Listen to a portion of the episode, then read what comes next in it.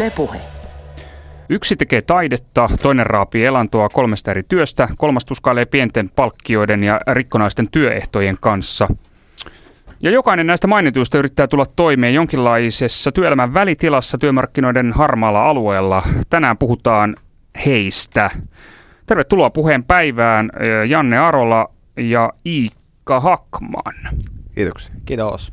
Tuota, Janne on Jyväskyläläinen vapaa journalisti ja Iikka tota, Jyväskyläläinen kirjoittaja ja omien sanojen mukaan sekatyöntekijä.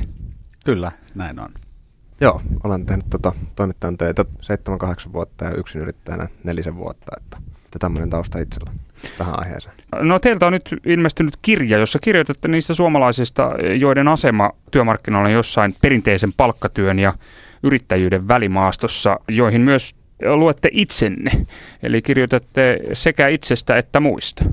Tavallaan joo, kyllä, kyllä tämä on hyvin meidän niin kuin omista tilanteista työmarkkinoilla ja omasta, omasta elämästä muutenkin lähtenyt tämä aihe, että kun, kun kaveripiirissäkin on paljon itsensä työllistäjiä ja freelancereita, yrittäjiä, jotka omalla tavallaan joskin asioissa on sitten välitilassa työmarkkinoilla, niin täältä se kumpuaa se, se kiinnostus tähän aiheeseen. Joo, nimenomaan. Että tota, ehkä milloin yhdessä tämä idea saatiin, oli yksi keskustelu, jossa kaveri otti baaripöydässä puheeksi, että minkä takia yhä suurempi osa kavereista kolmekymppisistä niin jollakin tavalla kipuilee siinä omassa työelämässä, että riippumatta tavallaan siitä, että missä työmarkkina-asemassa kuka, kukin nyt on, ja sitten tätä alettiin pohtimaan, ja, ja, ja sitten tämä meidän aihe määritty sitten käsittelemään nimenomaan itse työllistämistä ja, ja näitä kipukohtia, mitä liittyy siihen, että, että on kasvava joukko ihmisiä, jotka jo ei tavallaan kuulu mihinkään – ei ole työnantajia eikä palkansaajia perinteisessä merkityksessä.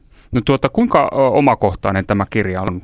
Onhan se hyvin, hyvin omakohtainen siinäkin mielessä, että se lähdetään liikkeelle siinä tota, tavallaan mun, mun omasta kokemuksesta ja mistä kaikki sai alkunsa siitä, että, että tota, työ, työ, terveyspsykiatrin kysymyksestä, että kuka te oikein olette. Ja sitten siitä se lähti purkautumaan ja alettiin sitten miettiä laajemmassa kuvassa sitä, että, että mistä tässä ilmiössä on kysymys ja ketä nämä itsentyöllistäjät on, mikä onkin tietenkin sitten yksi hyvin keskeinen kysymys koko, koko aiheessa.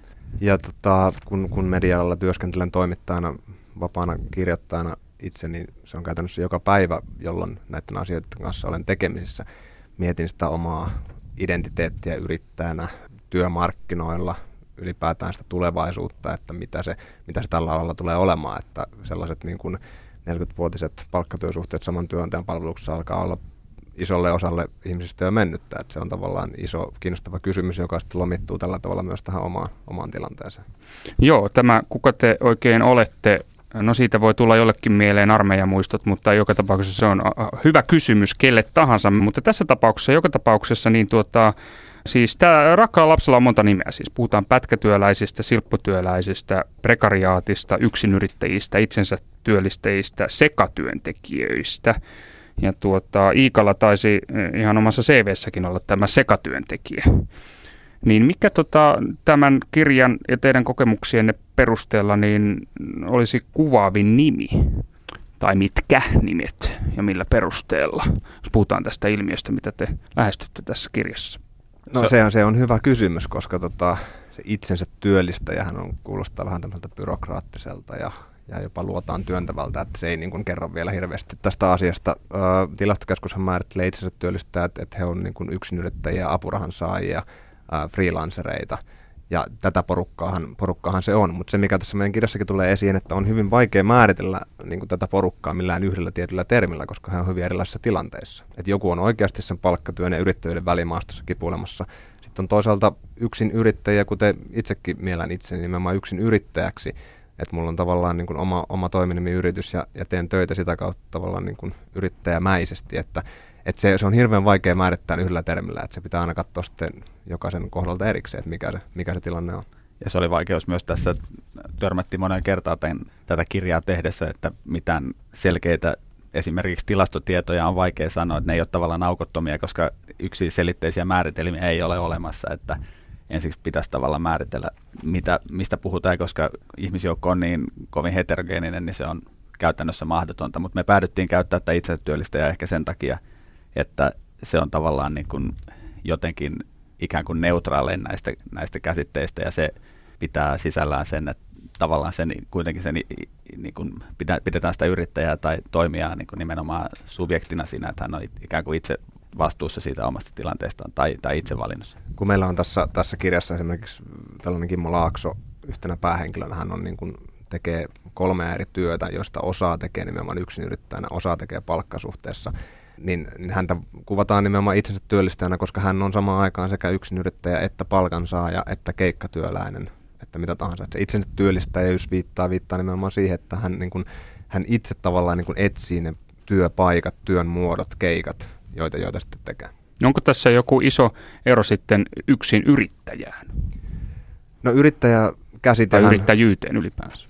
No tämä on, tää on hyvä, hyvä, kun otit esille tämän yrittäjyyden käsitteen, että me kirjassakin puhutaan tai kerrotaan siitä, että puhutaan sisäisestä yrittäjyydestä, jolla tarkoitetaan jonkinlaista yrittäjähenkisyyttä, johon sitten liitetään usein niin kuin ahkeruus ja oma-aloitteisuus ja tällainen niin kuin oma aktiivinen toiminta vaikkapa työmarkkinoilla niin kuin keikkojen saamiseksi. Sitten toisaalta on tämä ulkoinen yrittäjyys, joka tarkoittaa ehkä enemmänkin sitä, että se ää, toimintamuoto on yritys. Että se voi olla toiminimi, se voi olla osakeyhtiö, mitä tahansa. Se on ulkoinen yrittäjyys, ulkoista yrittäjyyttä, että se toimintamuotokin on nimenomaan. Että tämä on tavallaan se, se jako, mihin sitten niin kuin se yrittäjyys voidaan, voidaan jakaa. Siis tämä on aikamoinen vyyhti. Jos puhutaan esimerkiksi sosiaaliturvasta, niin kategoria rajajako on aika tiukka. Siellä puhutaan yrittäjistä ja sitten työntekijöistä.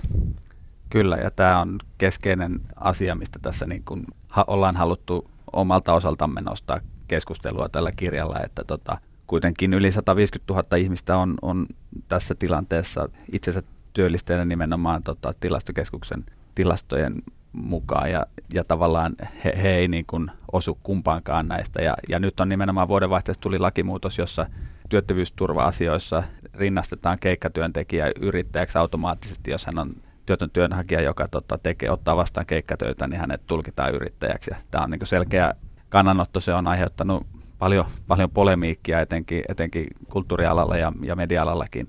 Mutta, tota, Niillä aloilla, joissa on tyypillisesti aika paljon tämän tyylisiä työsuhteita. Nimenomaan, nimenomaan. Mutta että tota, se, se on niin selkeä viesti siitä, että mihin, mihin suuntaan tätä, tässä niin kuin halutaan ihmisiä ikään kuin yrittäjyyteen viedä osin ihmisten tahtomatta, että joillekin se on sitten iso kynnyskysymys nimenomaan oikeuden kannalta ihan pelkän termin näkökulmasta, että se on sitten eri asia vielä, mitä se käytännössä tarkoittaa.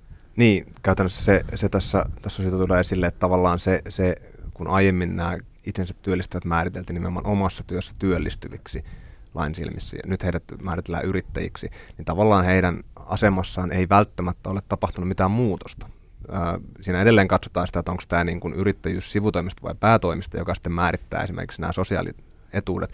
Mutta se, että nimenomaan niin kuin Ikka sanoi, että itsensä määrittely, kun se tavallaan viedään, että kun ruvetaan taiteilijaa kutsumaan yrittäjäksi, vaikka hän ei haluaisi olla yrittäjä, niin se on monelle hirveän kova pala. Eri asia sitten on, on tosiaan se, että vaikuttaako se siinä konkreettisesti hänen niin kuin ansioihinsa tai työttömyysturvansa, mutta se, se yrittäjäksi määrittely on niin kuin monelle, monelle vaikea juttu. Ja tämä on sitten niin laajemmassakin kuvassa hirveän kiinnostava kysymys, mitä ollaan pohdittu paljon sekä kirjaa tehdessä että, että sen jälkeenkin, että, että ylipäätään se yrittäjyyden käsite, että mistä niin kuin puhutaan, kun koulussa on yrittäjyyskasvatusta ja, ja yrittäjyydestä puhutaan tämmöiseen niin kuin hyvin ylevään sävyyn, että se on niin kuin tämmöinen jonkunlainen pelastava ohjenuora, mihin suuntaan nyt mennään, että tavallaan mitä sillä sitten itse asiassa tarkoitetaan ja minkälaisia mielikuvia siihen liittyy, että, että just niin kuin Janne tuossa mainitsi, niin esimerkiksi just kulttuurialalla, missä, mistä tämä yksi meidän luku kertoo ja yhdestä taiteilijasta, niin tota, siellä nimenomaan paljon vastustusta aiheuttaa se ihan pelkkä yrittäjäksi määrittely itsessään, koska ehkä yrittäjyys koetaan jonkunlaisena niin kuin tämmöisenä porvarillisena asiana ja, ja just sitten, että se vie niin kuin sinne työnantaja puolelle enemmän. Tämä on mielenkiintoinen kysymys laajemminkin. Niin, se on, tämä on hyvä kysymys siitä, että, että, että mitä tällä yrittäjyyden käsitteelle on tässä maailmanajassa ikään kuin jo tapahtunut. Onko se inflatoitunut totaalisesti? No mä ajattelisin niin, että, että kun tuntuu siltä, kun tämän kirjan alaotsikkokin on, että miten meistä tehtaalla on yksin yrittäjiä, niin se ei viittaa suoraan siihen, että meidän kaikki pitäisi perustaa yritys, osakeyhtiö tai, tai toiminimi, vaan se yrittäjyys tarkoittaa sitä, että kun hyvinvointivaltio on rakenteet niin kuin horjuu ja hallitus, hallitus niin kuin tuskailee nimenomaan työllisyyden ja työttömyyden kanssa ja yhä vähemmän työpaikkoja tuntuu olevan, niin niin tavallaan kun ihmiset laitetaan tavallaan ottamaan enemmän vastuuta itsestään, niin, niin heidän tavallaan pitää sitten yrittää. Oli siinä sitten taustalla se osakeyhtiö tai toiminimi tai ei. Että se yrittäjyys viittaa jo pelkästään semmoiseen niin kuin toimintaan. Asenteeseen. Niin, niin, asenteeseen. Että se, on, se on hyvin sanottu. Että se yrittäjähenkisyys nähdään sellaisena asenteena, jonka avulla sitten lähes mistä tahansa tilanteesta pystyy selviämään, kun hän vaan yrittää. No onko tässä nyt sitten, kun tätä kirjaa olette kirjoittanut, niin onko, onko teille piirtynyt sellainen käsitys, että ikään kuin tavallaan hallitusvalta pyrkisi tässä vaikeassa työllisyystilanteessa, jos meillä syntyy uusia, uusi tämmöinen ikään kuin perinteisen palkansaaja työnantaja jaon välimaastoon hahmottuva kenttä töitä, niin ikään kuin manaamaan työttömistä tai työvoimasta irti tällaista henkeä, jolla se pystyy siitä ikään kuin jotenkin jollain tapaa pärjäämään tässä hetteikössä. No tavallaan tästä, tältä ajatukselta ei oikein voi välttyä, että, tota, että se ja, ja osittain tuntuu semmoiselta vähän ehkä tilastojen siivoamiselta tai, tai, tai sen kaltaiselta myöskin, että, tota, että ihmisistä, ihmisistä tehdään yrittäjiä ja halutaan, että he nyt yhtäkkiä alkaisi selviämään omillaan ja, ja tavallaan, että se ratkaistaisi sitä työttömyysongelmaa siitä käsin, että vastuutetaan sitä työtöntä tai ihmistä itseään siitä oman työnsä tai oman itsensä elättämisestä nimenomaan yrittäjämuotoisesti, kun palkkatöitä on yhä vaikeampi saada, mikä on samalla niin kuin paradoksaalista, että edelleen työvoimaviranomainen neuvoo, neuvoo saattaa neuvoa tota, freelanceria, joka on nyt vuodenvaihteen jälkeen tulkittu yrittäjäksi, että,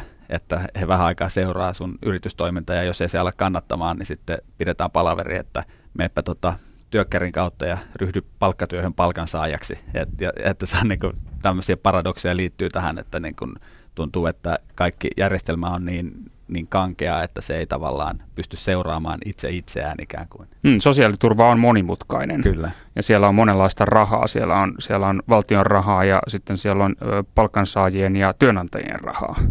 Ja jokainen vahtii omaa rahapussiansa. Kyllä, se on juuri näin.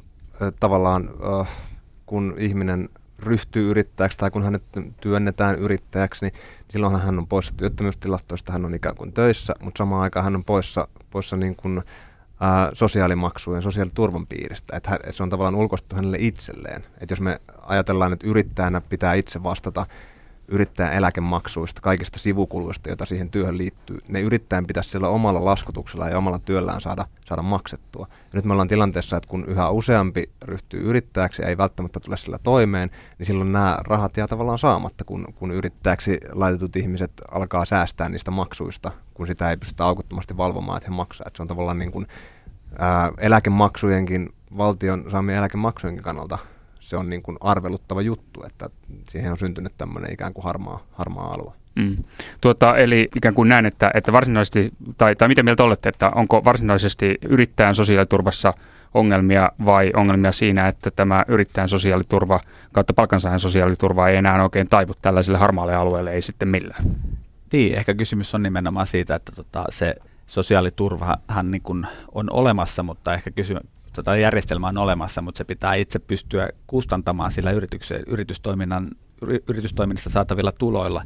Ja kun monen itsensä työllistäjän ja yksinyrittäjän kohdalla niin kun se yrittäjyys ja niin kun oman työn hinnoittelun vapaus on niin kun hyvin tulkinnanvarasta tai, tai jopa sitä ei käytännössä ole lainkaan. Että mm. Paljon tässä niin moni asia palautuu ongelmiin sen työn hinnoittelussa.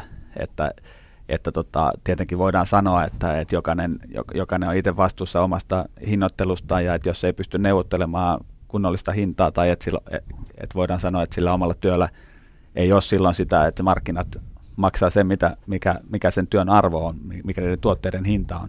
Mutta kyllä käytännössä kuitenkin moni yksinyrittäjä itse työllistäjä on ihan työntekijän palkansaajan verrattavassa asemassa, että hän ei kyllä paljon mistään oikeasti neuvottele. Mm.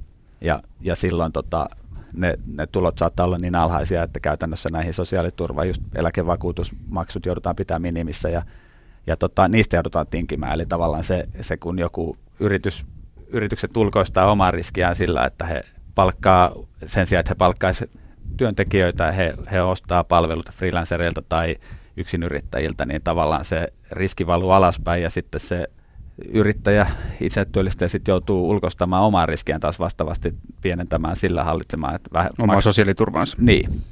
Ja nimenomaan tämä, että, että kun tota, yritykset ostaa työtä, työtä ulkopuolelta, niin he toivoo tältä, äh, keneltä he sitä työtä ostaa, niin he toivoo tältä yrittäjämäistä asennetta, yrittäjähenkisyyttä, mutta samaan aikaan kuitenkin yritys saattaa määritellä, että työtä tehdään tähän kelloaikaan, näissä tiloissa, näillä laitteilla, tähän hintaan. Eli yritys saattaa haluta täysin palkkatyöhön verrattavissa olevaa työtä, mutta vaatii kuitenkin yritysmuotoista toimintaa, mm. jolloin tämän freelancerin tai, tai kuka ikinä sitten onkaan tämä ihminen, niin hänen tavallaan hän joutuu ottamaan itse sen riskin sen suuryrityksen puolesta tai mm. isomman yrityksen puolesta. Ja käytännössä, kuten esimerkiksi media-alalla usein on, niin, niin freelance-toimittaja on usein yhden työnantajan tai toimeksiantajan alaisuudessa miltei kokonaan. No tämä on tietysti monin paikoin varmasti, varmasti tilanne, että, että kirjoitetaan yhteen lehteen tai tehdään niin kuin yhdelle radiokanavalle ohjelmia tai näin. Että, että näissä tilanteissa varsinkin niin kuin voi kysyä, että onko kyse palkkatyösuhteesta vai yrittäjätyösuhteesta. Että tässä erässä, erässä kirjan luvussa kerrotaan audiovisuaalista kääntäjästä, joka tekee tällä tavalla yhdeksi, yhdelle toimeksiantajalle. Ja tässä, tässä kirjan luvussa tavallaan pureudutaan siihen, että mikä on sitten sitten yrittäjätyötä ja mikä palkansaajatyötä. Tästä on niin tehty linjauksia, että, että samassa tilanteessa olevat voidaan toisaalta tulkita jossakin tilanteessa palkansaajiksi ja toisaalta yrittäjiksi. Ja se on sen yksilön tai niiden yksilön kannalta hirveän niin kuin iso merkitys, että kumpi, kumpi se sitten on se tulkinta. No tuota, minkälaisista töistä tässä sitten kokonaisuudessa puhutaan? Onko kysymys luovien alojen tai tietotyöalojen työstä vai perinteisestä duunariammateista vai palvelualojen töistä vai mistä? No se on hyvä kysymys. Hyvin mielellähän tämä tota, mediassa näkyy paljon just nimenomaan media-alan kautta ja ehkä kulttuurialan kautta, koska nämä on sellaisia, mitkä on toimittajia lähellä ja, ja heitä kiinnostaa. Mutta kyllähän tota, tässä puhutaan ka- käytännössä, voi melkein sanoa, että ihan kaikesta työstä. Eli yhtä lailla on, että totta kai sitten palvelualoilla ja monella, monella muulla alalla ne, ne on pääsääntöisesti nimenomaan yrittäjiä nämä henkilöt, mutta kuitenkin he on, työllistää itsensä omalla työllä ilman tavoitettakaan työllistää ketään muuta, että silloin me niin kuin tulkitaan heidät itse työllistäjiksi, mutta se tekee tästä just sen edunvalvonnan näkökulmasta myös hirveän hankalaa, koska yhtä lailla on yksin yrittäjiä, itse työllistäjiä voi olla erittäin korkeatuloinen lääkäri ja sitten yhtä lailla sitten eläkeijässä, yli eläkeijän oleva, oleva siivoja, joka meidänkin kirjassa yksi tämmöinen henkilö on, on, joka edelleen tekee, tekee tota, ihan kunnon, kunnon työviikkoa, vaikka hänellä olisi ollut jo vuosia oikeus olla eläkkeellä. Että tota, tässä on niin kuin hirveän laaja skaala erilaisia ihmisiä, mikä totta kai tekee se edunvalvonnan myös hyvin haastavaksi.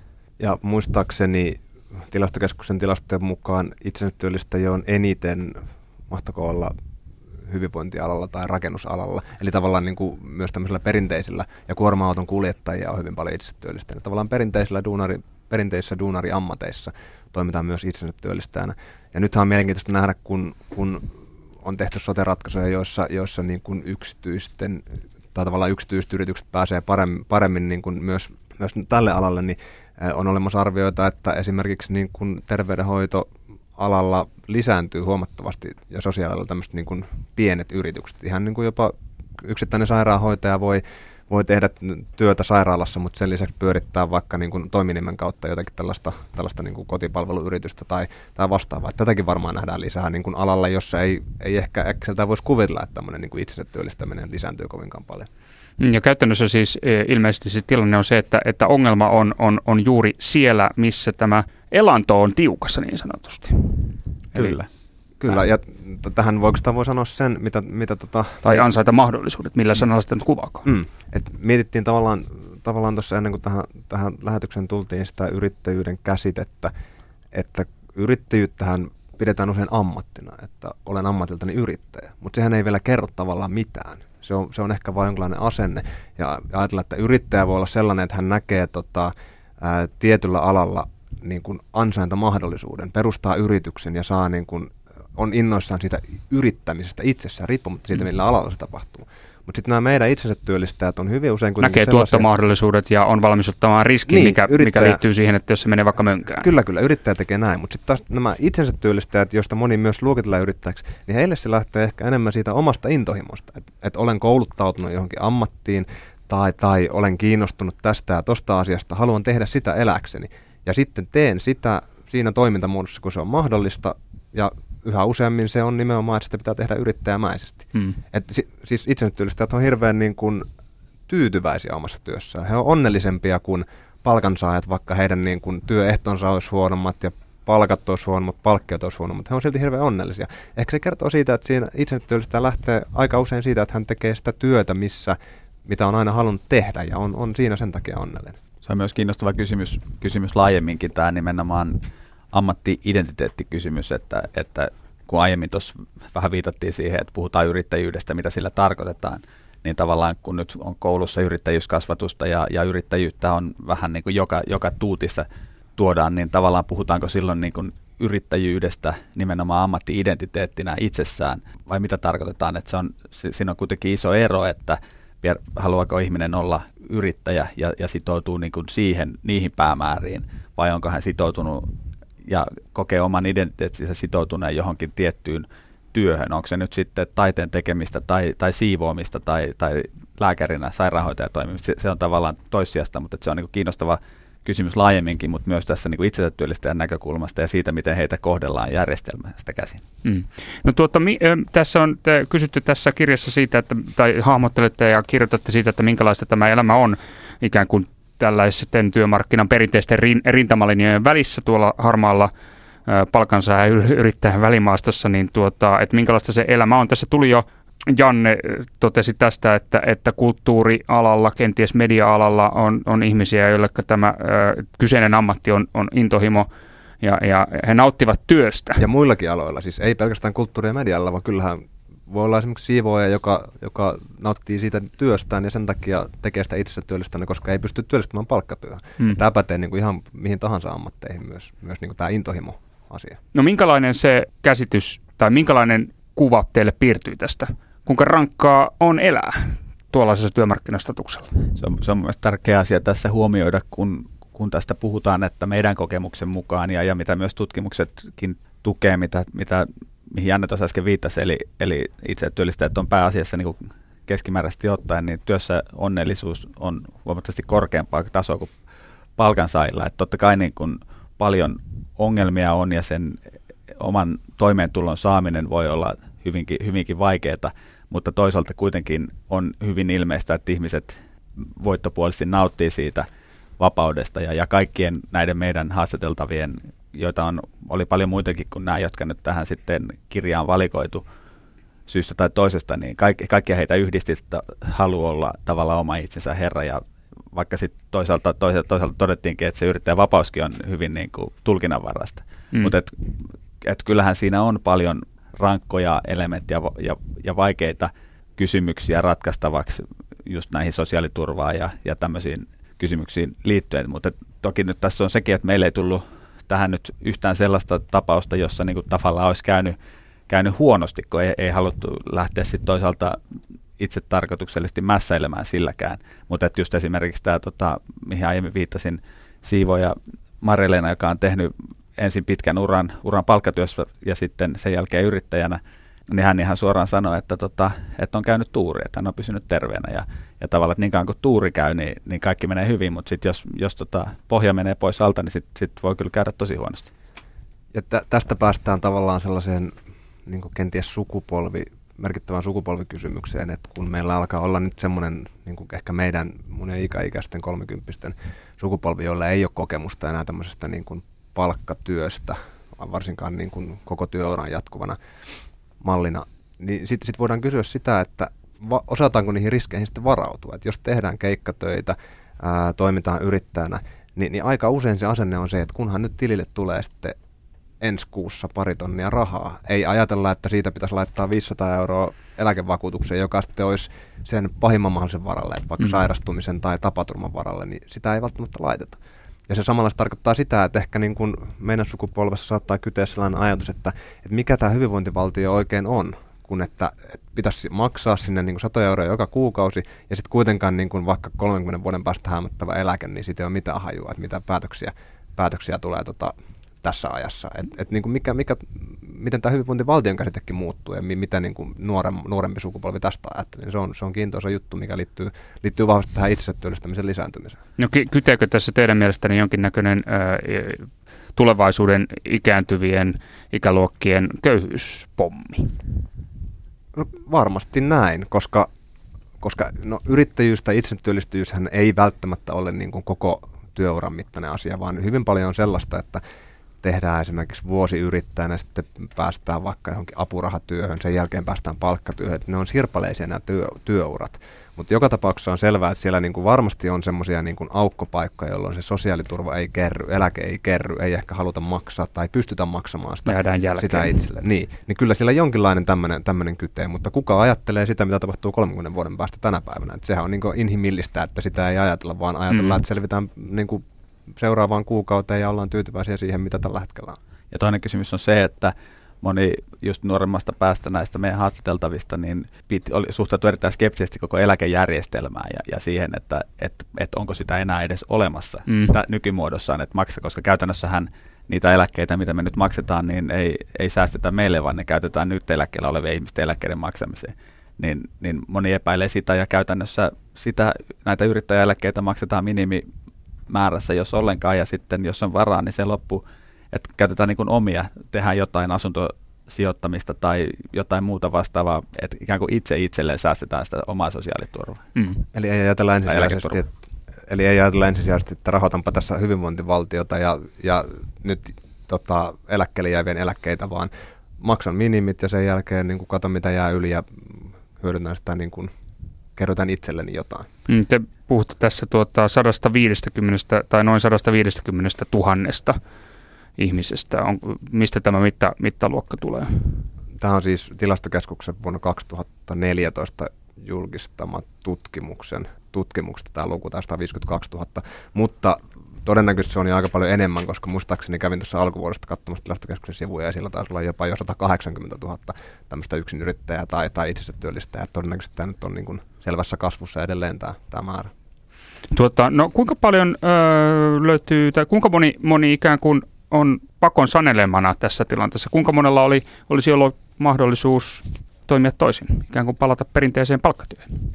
No pakko, pakkoyrittäjyyshän on sellainen niin kuin, paljon mediassa esillä ollut termi, jota on käytetty vähän niin kuin väärinkin kuvaamaan kaikkia itsensä työllistäjiä esimerkiksi. Sehän ei pidä missään nimessä paikkaansa, että kaikki olisivat pakolla yrittäjinä. Äh, muistaakseni, jos oikein muistan tilastokeskuksen äh, tutkimuksessa, pakkoyrittäjien määrä oli noin kolme tai neljä prosenttia kaikista että tavallaan aika pieni, pieni osuus. Ja, ja sellaisia, jotka on ulkoistettu tavallaan palkkatyöstä tekemään samaa työtä yrittää, niin on vielä vähemmän. Että tavallaan se, se on olemassa se, ja se ilmiö, ja se on niin kuin heille itselleen totta kai niin kuin hirveän, hirveän vaikea ja ikävä tilanne, mutta että se ei tavallaan niin kuin ole mikään, että, että meillä ei ole 150 000 pakkoyrittäjää kuitenkaan. Mm.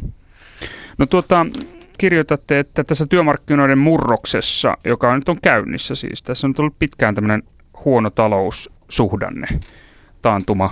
Nyt on tällaista pientä kasvua, tulevaisuus näyttää sumuiselta. Siitä ei osata sanoa muuta kuin, että kukaan ei ainakaan rohkene ennustaa kovinkaan suurta talouskasvua Suomeen, eikä laajemminkaan pitkään aikaan. Niin tuota, että tässä olisi ikään kuin vaivihkaa syntynyt tämmöinen kolmas pitkään unohdettu työmarkkinaosapuoli, nimitätte sitä nimenomaan työmarkkinaosapuoleksi.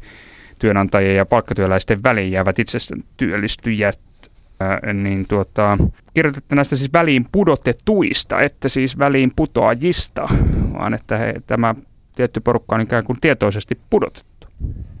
No, tämä on tietysti sinällään raflava otsikko. Totta kai siellä on myös sellaisia, jotka on itse valinnut tämän tien, mutta, mutta on kuitenkin niin kuin paljon merkkejä siitä, siitä että ää, ihan tietoisesti ää, palkkatyösuhteet haurastuu tai niitä haurastetaan ja jokaisen on otettava entistä enemmän vastuuta siitä omasta työllistymisestä, omasta so- so- sosiaaliturvasta ja yrittäjiksi esimerkiksi Jari Lindström tai työ, työministeri on nyt, tai hallitus on tehnyt esityksen, jonka mukaan niin yrittäjyyttä yritetään yhä enemmän niin kuin, tarjota yhtenä vaihtona ehtona työttömille, että, että useille se on väliin putoaminen tai väliin, että heidät on pudotettu sinne väliin, että se ei ole pelkästään heidän niin kuin, niin kuin oma valintansa. Ja se on myös tavallaan hyvä hyvä kysymys pohtia sitä, että mikä on tavallaan sitten ihmisen oma valinta tavallaan viime kädessä, että jos ajatellaan tilannetta, jossa ihminen ryhtyy yrittäjäksi, kyllähän nämä meidän henkilöt, niin kaikki kokee, että he on itse tehnyt sen valinnan ja he on päättänyt ryhtyä siihen, mutta totta kai ne ihmisten tekemät valinnat on aina, aina sidoksissa siihen, että mitä ympäröivässä yhteiskunnassa tapahtuu. Että jos, jos ihminen ryhtyy, ryhtyy tota, siivousyrittäjäksi 1990-luvun puolivälissä siinä yhteydessä, kun iso, iso talo, jossa hän on töissä, niin ulkoistaa kaikki tällaiset toiminnot yrittäjille, yritykselle ja sitä kautta sitten pienyrittäjille, niin, ja hän kokee, että oli hänen oma valinta, ja se varmasti olikin, mutta sitten voidaan niin kuin laajemmassa kuvassa miettiä sitä, että, että, että onko sitten kuitenkin kysymys siitä isossa kuvassa, että, että yhteiskunnassa ja työmarkkinoilla tapahtuvat muutokset ajaa ihmisiä siihen. Mm. Niin, nimenomaan ikään kuin tai tämä tilanne syntyy jo, jollain tapaa no, vai vihkaa tai, tai sivutuotteena siitä, että meillä on olemassa ö, isot valtakeskittymät, työnantajien järjestöt, palkansaajien järjestöt, jotka puolustavat omia etujaan. Sitten on hallitus, joka yrittää toimia tässä välissä jollain tapaa. Ja kas kas, syntyykin tämmöinen sektori.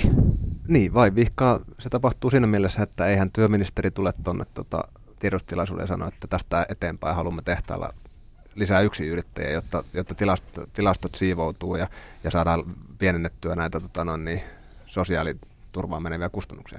Mm. Ei, ei, tietenkään kukaan ei sano näin, että se on tavallaan siinä mielessä vain vihkainen kehitys, kehitys ollut. No miltä näyttää ö, tulevaisuus? Onko teillä minkäännäköistä käsitystä siitä, että minkä, miten tämä työmarkkinakenttä tai suomalaisen työn kenttä tulee muuttumaan jatkossa? No varmasti ei ainakaan olla palaamassa siihen, että, tota, että on se normi, että ihmiset menee jos, jos niin koulun jälkeen töihin ja ovat, ovat sitten 40 vuotta saman työnantajan palveluksessa ja lähtee kultakellon kanssa eläkkeelle. Että tota, totta kai näitäkin varmasti tulee, mutta aivan selvää lienee se, että ne, se sirpaloituminen tavallaan jatkuu ja ihmiset todennäköisesti on tulevaisuudessa yhä enemmän itse vastuussa siitä toimeentulostaan ja ja niistä tavallaan niin kuin ehkä, mistä aiemmin oli puhetta, että on erilaisia rooleja työmarkkinoilla, että välillä ollaan yrittäjänä tai tehdään jotain keikkatöitä, välillä ollaan palkansaajana ja tavallaan seikkaillaan siellä, siellä töiden välimaastossa. Että tavallaan mitä tota, professori Juha Siltala sanoi tuossa, että, että tässä ei ole kysymys, kysymys ollenkaan mistään uudesta asiasta, vaan että hänestä, hän, hänen näkemys on, että tässä ollaan niin palaamassa osittain – tämmöiseen palkkatyön historialliseen kantamuotoon, että, että tota, aikanaan jonotettiin tuonne tehtaan portilla, että olisiko tänään töitä ja, ja nyt sitten Kimmo Laakso odottelee tekstiviestiä huoltoasemalla, että onko tänään opettajasijaisuuksia. Niin. Mm. No onko teillä jotain viestiä kautta, mikä viesti teillä on esimerkiksi AY-pomoille tai poliitikoille, jotka funtsivat näitä asioita? Selkeä asia on se, että, että pitäisi olla aina keikan vastaanottamisen pitäisi olla aina kannattavaa. Että, että se ei, kun tällä hetkellä on tilanne se, että moni itsensä työllistäjä pelkää ottaa vastaan keikkoja, koska he ei tiedä, miten tulkitaan tämä, että, että Entä jos heillä tämän yhden keikan takia meneekin työttömyysturva kokonaan? Onko se sen arvosta? Ja moni pelkää tätä, koska TE-toimistossa on hirveän monenlaisia tulkintoja, miten tätä työttömyysturvalakia esimerkiksi tulkitaan. Että hyvin yleispätevä pätevä ajatus pitäisi olla se, että työn vastaanottamisen pitäisi olla kannattavaa, sitä ei tarvitse pelätä ja se ei tarvitsisi niin kuin viikkojen paperisotaa sitten saadakseen sitä työttömyysturvaa, jos nyt on työttömänä ja sattuu, sattuu sitten ottamaan keikaa. Et sen takia niin kuin esimerkiksi perustulokokeilu on varmasti pätevä ja, ja toivottavasti siitä saadaan jotain tuloksia, vaikka se nyt näyttääkin kohdistuvan pelkästään työttömiä, että siinä ei ole erikseen niin kuin huomioitu itsensä työllistäjiä tai, tai yrittäjiä, mutta toivottavasti sieltä nyt tulee jotakin osvittaa siihen, että miten tämän työn vastaanottamisen helpottuminen mahdollistuisi. No tuota, osaatteko nähdä tätä asiaa myöskin mahdollisesti, jos asiat menee hyvin, ikään kuin jonkinnäköisenä tulevaisuuden voimavarana myös tällaista itsestä, itsensä työllistäjien porukkaa?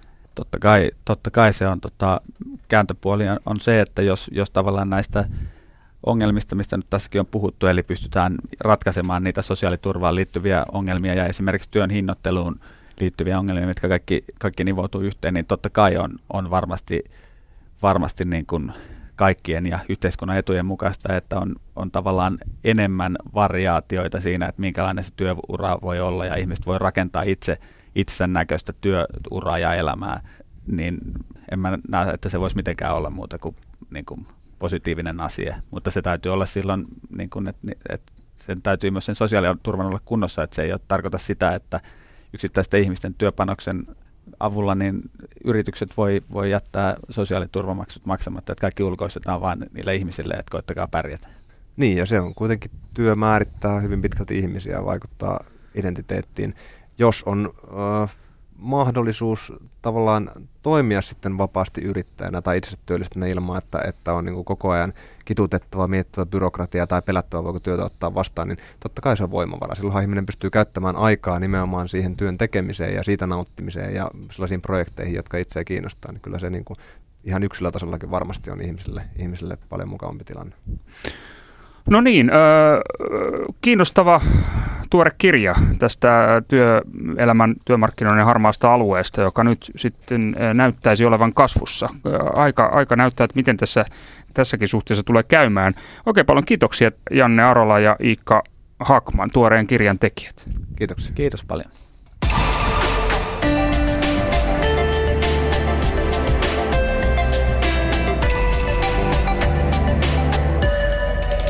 Yle Puhe.